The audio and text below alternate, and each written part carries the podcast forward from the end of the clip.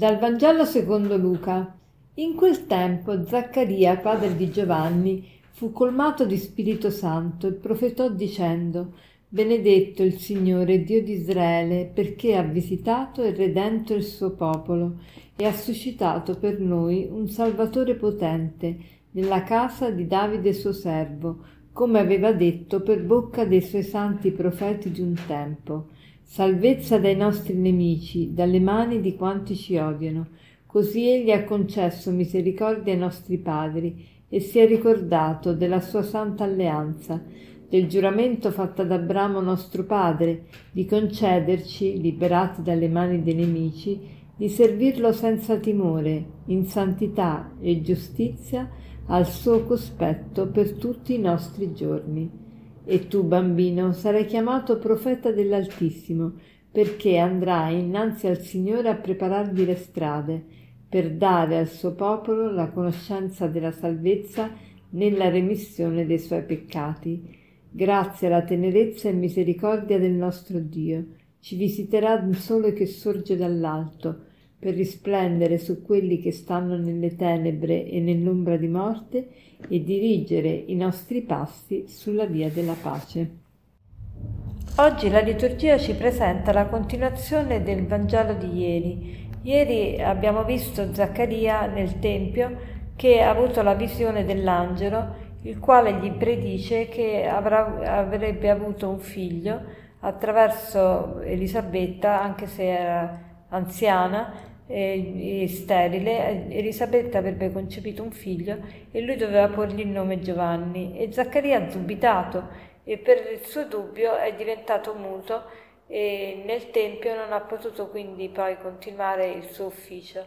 Qual era l'ufficio di Zaccaria? Zaccaria era un sacerdote e quindi i sacerdoti che cosa facevano? Offrivano sacrifici, offrivano preghiere, offrivano l'incenso e poi benedicevano il popolo. E Zaccaria fa il primo mo- movimento, cioè quello ascensionale, quello di, di rivolgere a Dio e di portare l'incenso e le preghiere del popolo a Dio.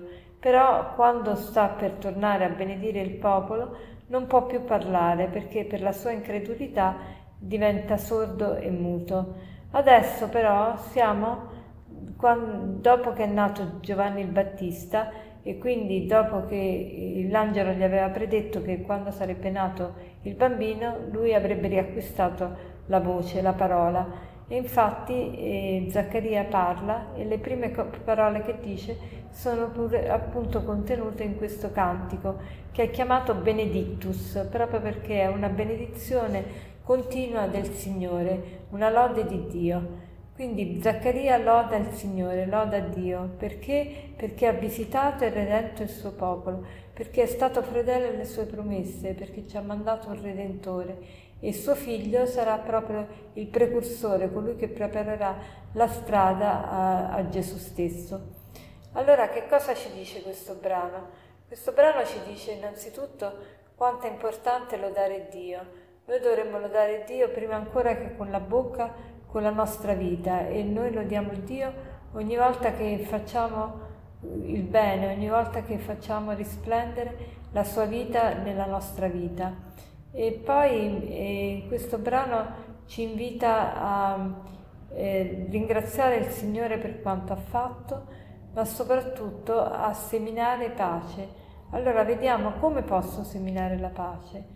Per esempio, oggi voglio impegnarmi a non discutere, a non voler vincere nelle, nelle discussioni, a non voler, non, non voler, avere l'ultima parola, ma eh, se vedo che mi sto scaldando in una discussione cerco di o contenermi oppure eh, rifiuto di andare avanti perché altri, altrimenti quando perdiamo le staffe rischiamo di dire cose che non avremmo voluto dire. Allora oggi cerchiamo di seminare la pace, o non discutendo per niente o essendo moderati nella discussione e soprattutto cercando dell'umiltà, di non voler essere, di non voler avere l'ultima parola e non voler dire sempre ho ragione anche quando sappiamo che magari la ragione non ce l'abbiamo.